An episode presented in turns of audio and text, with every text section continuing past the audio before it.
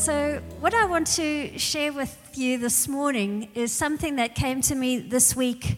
Um, I've been reading about Gideon in my devotions over the last couple of weeks, but um, on Wednesday morning or Tuesday morning, I was just sitting and I was praying, and I, I just had God drop this thing into my spirit. I don't know if any of you are into surfing or skateboarding, uh, but there used to be a brand of, of, skateboarding gear or surfing gear that used to be called No Fear. Do you, do you, have you heard of that? So I just had this picture of no fear in my mind. And immediately I saw this image of surfers going uh, on those amazing waves in Hawaii. And uh, just felt God wanted to encourage us this morning. Whatever wave we might be riding in the sea. It might be overwhelming. Maybe you've been dunked by the waves. Maybe you felt like you've come out thinking, I don't want to ride any more waves. Uh, but God says this morning, no fear. No fear because he is with us. And so I just want to look at the story of Gideon and just how wonderfully encouraging that story is because we can see ourselves in the place of Gideon. I, I certainly can myself. So, no fear, faith to ride the waves. That's what we're going to talk about this morning. And so I'm going to ask uh, uh, Maddie if you're going to, we're going to just look at a short little clip of, um, I don't know if, if, you're into surfing, there's a famous surfer called Kelly Slater. He's, he's an now he's an old guy, but he's still surfing amazingly. And you can see him coming, falling off his board, but then you see him riding these amazing waves. So just get some inspiration from this, and then I'm going to share some more. But what I did want to say about that, one of the things when I was watching a lot of surfing videos as I was preparing, one of the things that a lot of surfers said was that um, they had to learn not to overthink it not to overthink what it meant to catch the wave. There's an intuitiveness that you had to sense when the swell was coming, enter into the wave at the right time, and then ride it. And you just have to go with no fear. You, you, if, there, if there's fear, you just won't do it. And I'm sure there is fear, but you're not allowed to let that uh, dictate how you ride the wave. And I, I was just thinking, I really feel that's what God wants to say to us as a church uh, that there's a sense in which we can't overthink everything because sometimes we can just get stuck in our minds, stuck in our heads, going round and round in circles, overthinking things. Uh, but we are to ride the wave of the Spirit. We learn to learn that that way of listening to the voice of the Spirit and just getting into where He's taking us. So I hope this morning really encourages you. And I'm going to start off with reading uh, a passage from Judges uh, chapter 6, where we, we see the backdrop to the story of Gideon. And it's a, a really, really crazy time during the history of Israel. Is, is that up there? So, uh, Maddie, if you can get that slide. So it says, um, The Israelites did evil in the sight of the Lord. So the Lord handed them over to the Midianites for seven years. The Midianites were so cruel that the Israelites made hiding places for themselves in the mountains, caves, and strongholds. And whenever the Israelites planted their crops, marauders from Midian, Amalek, and the people of the east would attack Israel, camping in the land and destroying crops as far away as Gaza. They left the Israelites with nothing to eat, taking all the sheep, goats, cattle, and donkeys. And these enemy hordes coming with their livestock and tents were as thick as locusts, and they arrived in dro- on droves of camels too numerous to count. Uh, I don't know, I was thinking, Kev, if you had to do an epic movie of this, can you set the scene just like camels riding in the desert, just thousands and thousands of invading hordes? And they stayed until the land was stripped bare so Israel was reduced to starvation by the Midianites. Then the Israelites cried out to the Lord for help. Uh, the Midianites, very interestingly, they were descended from Abraham. I don't know if you knew this, but um, uh, after Abraham had his children Ishmael and Isaac from uh, Sarah and um, Hagar, sorry, he, uh, he had a, another concubine called Keturah and had five sons with Keturah, and one of those sons was Midian. So he banished, well, he sent all the sons of his concubines to the east of Canaan. And so those people became almost a thorn in the side of Israel. They hated the Israelites, probably because they had been sidelined. And uh, they, that's why they were so vitriolic in their attack against Israel, because of this history that they were also descended from the line of Abraham, but were the disinherited ones. And so they were probably a bit like the Vikings.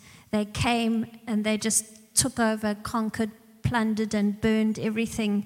Um, and so they were a formidable uh, group of people. They were probably just a whole lot of tribes, Bedouin tribes that were nomadic. And it actually says that in the history books and in archaeology, there's very little evidence of them archaeologically because they were nomads and they never had any uh, structures or any writing uh, or buildings that they, we can testify to them. And by the time of King David, there were very few of them left because they intermarried with all the other tribes. So, this was a very particular time in the history of Israel that these Midianites were a really harassing group. And we see the effect that it has on the Israelites is that they completely retreat. I don't know about you, but seven years of being intimidated over and over and everything being stolen from you, you would begin to retreat into a place where you felt safe. So they were hiding out in these caves, um, just terrified of this ongoing attack. And uh, isn't it just like human nature? It says they were far from the Lord, doing evil in his sight. He allows this very terrible trial to come upon them. And at verse 6 it says, And they cried out to the Lord for help. I always think of how crazy it is that it's when there's something difficult in my life that I really cry out for help on a whole nother level and I seek the Lord much more closely. And it shouldn't be like that, but our human nature is such. And that sometimes God allows a little bit of a unsettling in our lives, something of a, a trial to come, because He wants us to call out to Him and know that we are not to go life alone. We are not meant we are not fashioned to do life on our own. We are meant to do it with our Heavenly Father. And so this causes the Israelites to call out to Him. And uh, I was thinking, seven years of, of marauding Midianites. Uh, we've not had seven years of things, but we've had some pretty tough things happen um, in our world at the moment. Uh, we've obviously there's this worldwide pandemic which has affected people on so many different levels. There's been an economic impact. Uh, there's people with mental health uh, things that have just found that really, really difficult in different ways. Health things. Um, we, are still going through Brexit, and what, who knows how that's going to work out. So that's an ongoing thing in the background. And we've also seen the rise in, in a kind of a, a really ugly racism that's t- maybe been simmering below the surface and now has come to the fore in, in different places across the world. So it's, it's uh, which almost reminds me of what it was like before World War One and World War Two, the same kind of nationalistic racism that's been rising up. And so we, we're in a place in our history which is not, uh, not a very comfortable place. Uh, there's definitely a sense in which people are calling out to God and saying, God, will you come and intervene? And um, it's into this context, just as it was for Gideon, that God wants to come and speak to us. And I really believe what he wants to say to us today he says, I want you to learn to ride this wave.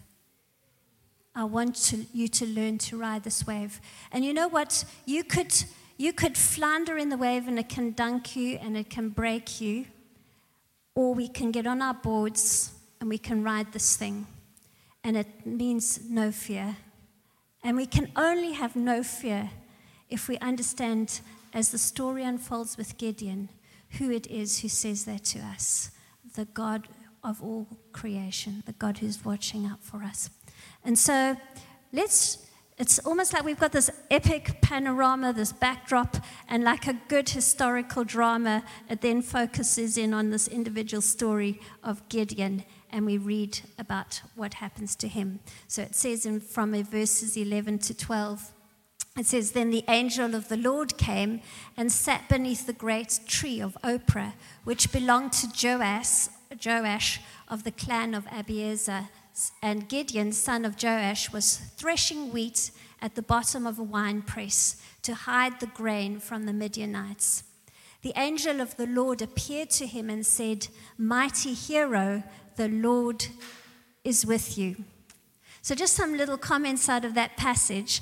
Um, when it says the angel of the Lord came, uh, Later, some commentaries say that this actually was God Himself in the form of Jesus. This was a theophany that God Himself actually appeared to Gideon. And uh, why we say that is later on in the story, Gideon says, My eyes have been face to face with the Lord, and uh, I, I should be stoned for that. And God says to him, No, you will not die. So some commentaries think that the angel of the Lord or the messenger of the Lord maybe was Jesus appearing to, to um, Gideon.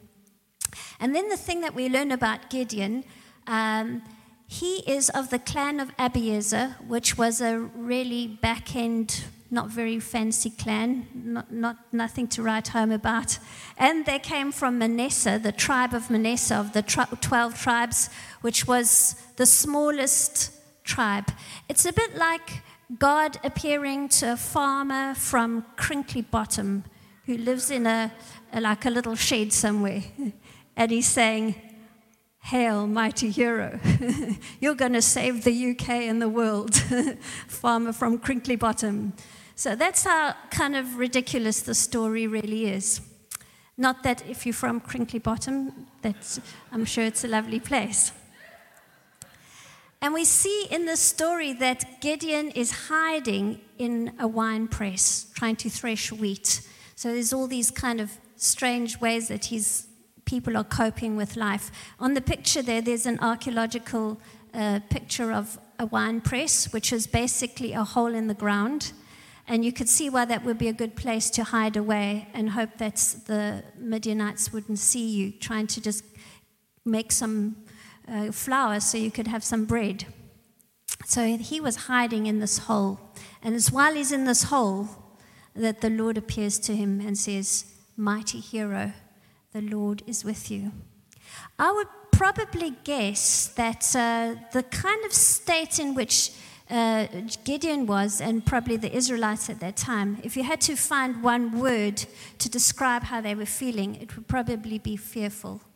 They were really, really fearful. And so I want to just have a, a think through what does fear do when we are hiding in a hole, when we've been under attack for a sustained period, the wave upon wave crashing on us? Do, what does fear start to make us react like? So I'm going to just chat through some of those things. Maybe you identify with some of these things in your life. Maybe you've seen the effects of fear for you. But the first thing that fear makes us do um, is that it makes us retreat into a hole. Fear always puts you on the back foot. Maybe you've been feeling, ah, oh, I can't do the things that I used to do. I, I'm feeling like pressed in and hemmed in. So often, fear can do that for us. Fear also makes us focus on our inadequacies and our weaknesses. Gideon, all he could see, later on in the, in the passage, he says, Oh, but God, you can't use me. I'm, I'm from the weakest clan, I'm from the, the smallest tribe. And he already begins to focus on how he cannot do this thing because of all the things that disqualify him. And the same is true of so many of people of faith. Remember, even Moses said, God, I can't speak to the, to the Pharaoh, I stutter, I have a stutter. Why, why would you use me? Jeremiah said, God, you can't use me. I'm too young. I'm only a teenager. We all have things that we think are our disqualifications. And when we are fearful, we just think of those things. We cannot see what God can do. I want to say that fear says, I can't. But faith says, I can. Faith says, I can.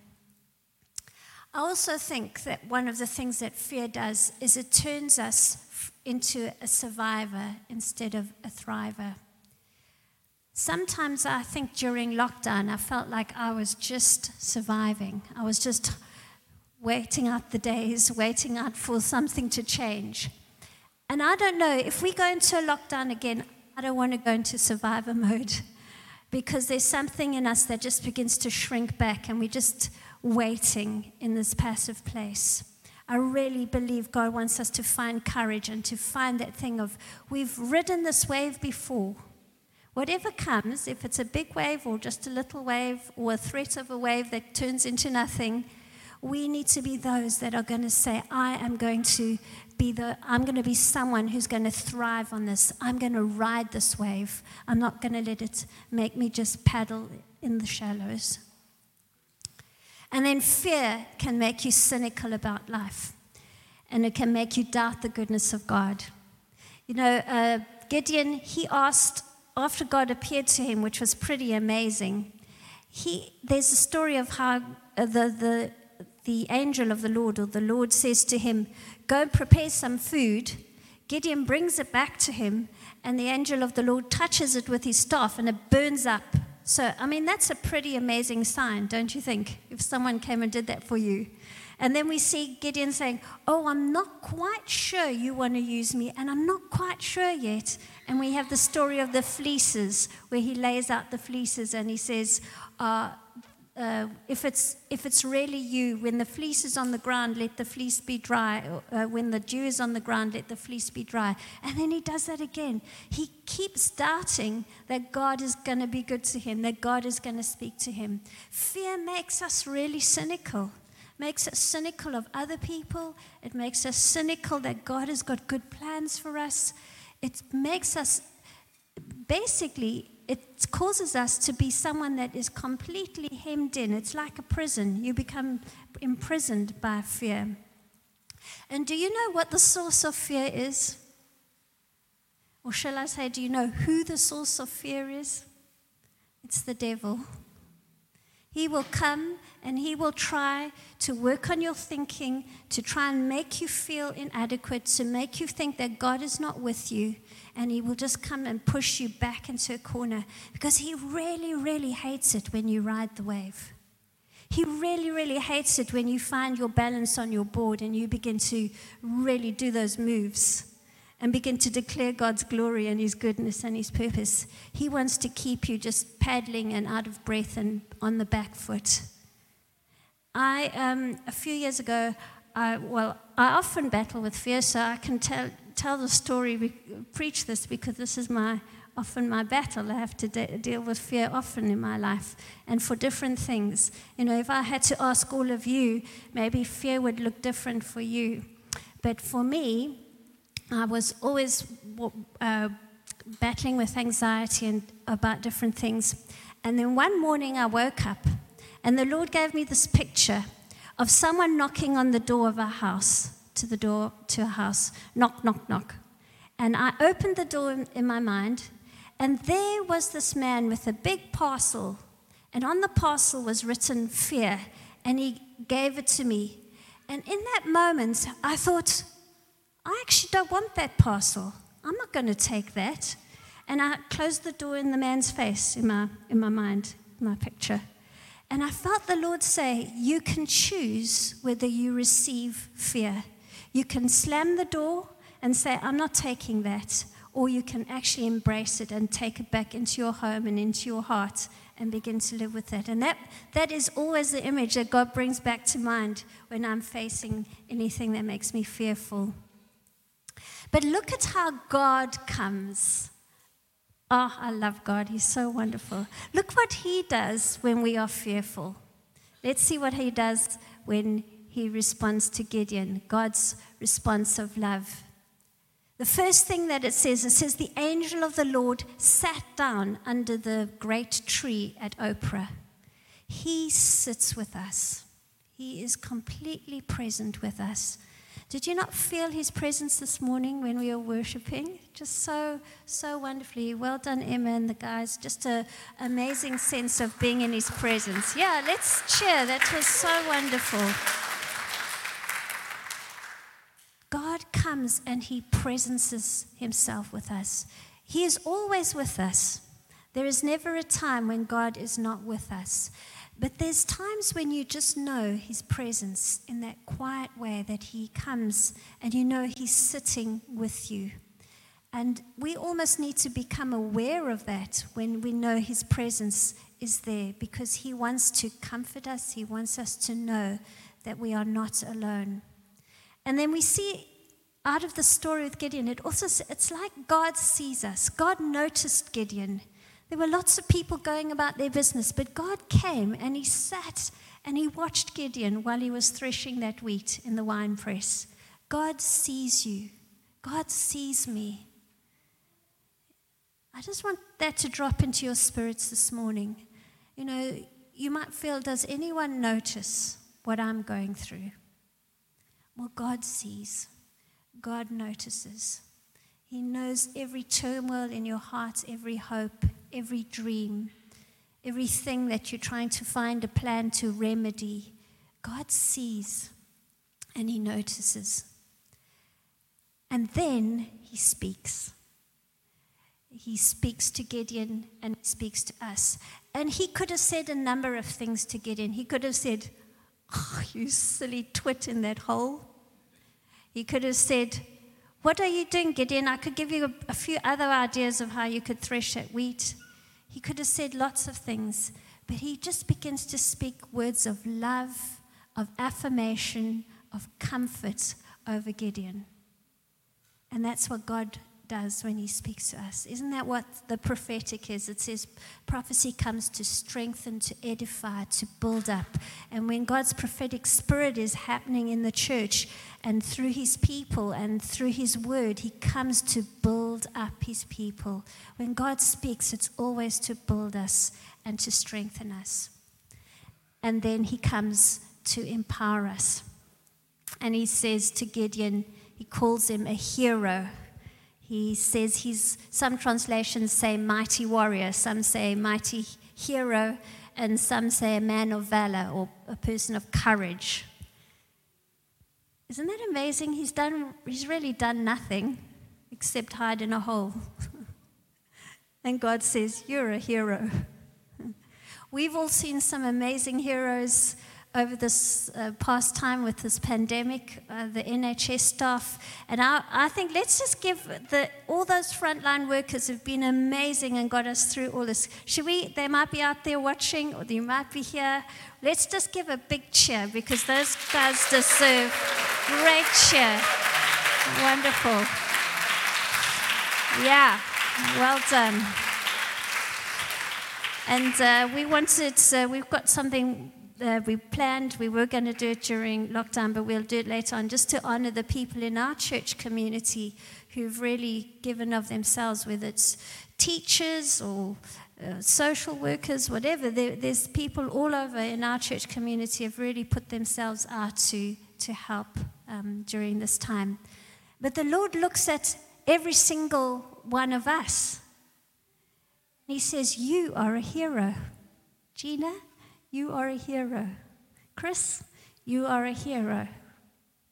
Gareth, you are a hero. Janine, you are a hero. Do you know that God doesn't look at how we are now? He looks about what He sees over us and what He's purposing for us. And He says, I see you as a person of courage. I see you as someone who is a warrior. You can overcome. I see you as someone who's going to be a hero who helps change other people's lives. That's how God sees us. That's how He sees you, and that's how He sees me. It feels ironic when God calls us that because we don't always feel that about ourselves. But God says, You are a hero. And then we see God sends us. He sent Gideon out and he commissioned him to go and to do an amazing battle. And God, like Abe uh, and taught last week, God has an inheritance for us that He wants us to take. Now, I can't uh, read the next passage for the sake of time because I'm aware I've probably been speaking too long already. But I just wanted to uh, tell you what happens in the next bit of the story, and I'm sure you know. God whittles down 32,000 people who sign up under Gideon's command, which is amazing. Farmer from Crinkley Bottom summoned all the armed forces of the UK. It's crazy. That's how crazy it really was. And uh, he whittles them down under God's command to 300 men, and they basically rout up the Midianites. And there's a passage in that where it says, Dave, uh, Gideon says, it says he, he hears God's word that God's going to give him victory. And it says he bowed down in worship before the Lord. And then he returned to the Israelite camp and he shouted, Get up, for the Lord has given you victory over the Midianite hordes. Wow, what a difference. When God spoke, when he encountered God, when he met God, he wasn't cowering in a hole anymore. Something inside him rose up and he took command and he led those soldiers and he spoke with faith. So I'm just going to end off with these f- things that faith does. Faith conquers fear. Soon as you hear God speak to you, something in you clicks. There's a perspective change. The negativity changes to an energetic motivation. You feel you can do this. And what is it that God's been speaking about to you? Because with faith, you can, because God is with you. Faith spurs us to do those things that we never thought we could do. Faith also makes us think of, of the needs of others instead of self protecting. You know, when we're fearful, we're just me and myself, and we're going to make sure we're okay. Faith makes us think beyond that to actually our inheritance is those that God has given us and our relationships around us. Faith is a revelation of God's love and that He is always with you so that you can step out and begin to take your inheritance. We are going to ride the wave. We're not going to shrink back. We're not going to cower. We're going to ride the wave as a church community. Now, if you can see, that I put that picture there where it says comfort zone and two feet standing there. And I just wanted to, as we end today, I thought it would be really great to actually do a demonstration of stepping out in faith. There's lots of things that we feel, this is where I feel comfortable.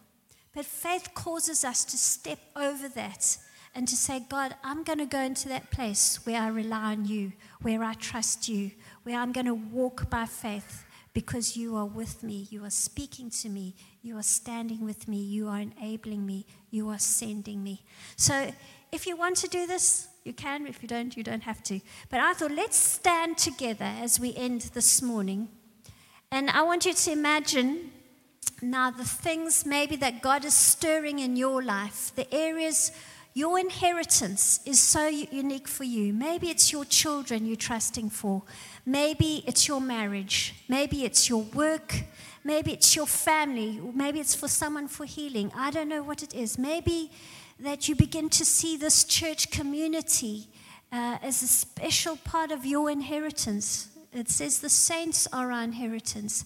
And we begin to see this church community move into more, into greater levels of faith and greater levels of seeing God move. And so I'm going to uh, just begin to pray. And, uh, and then if you feel, just as a demonstration of faith, there's no power in it in itself, except that we are saying, I'm taking a step of faith this morning. I'm stepping up my comfort zone and I'm going to say, no more fear. I'm going to walk by faith. Is that good? All right. So, well, let's just do it. If that's you, let's take a step, keep social distance, and take a step. and we're going to declare this together. Father God, we thank you that you can help us ride the waves. Father, thank you that whatever may come against us, thank you that we are called to be those that are men and women of faith who have and walk in the inheritance that you have for us. That we won't drop that and leave that and shrink back from that because of intimidation or fear or anxiety. But Lord, today we say we choose to hear your words to us. We choose to find courage. We choose to be a community that rides the wave, that goes with confidence into all the things that you show us. And Father, we want to pray, whatever that looks like, that we would listen to your voice speaking. This is the way, go in it. And with courage and faith, we say we will. Thank you, Father. We bless you in Jesus' name. Amen.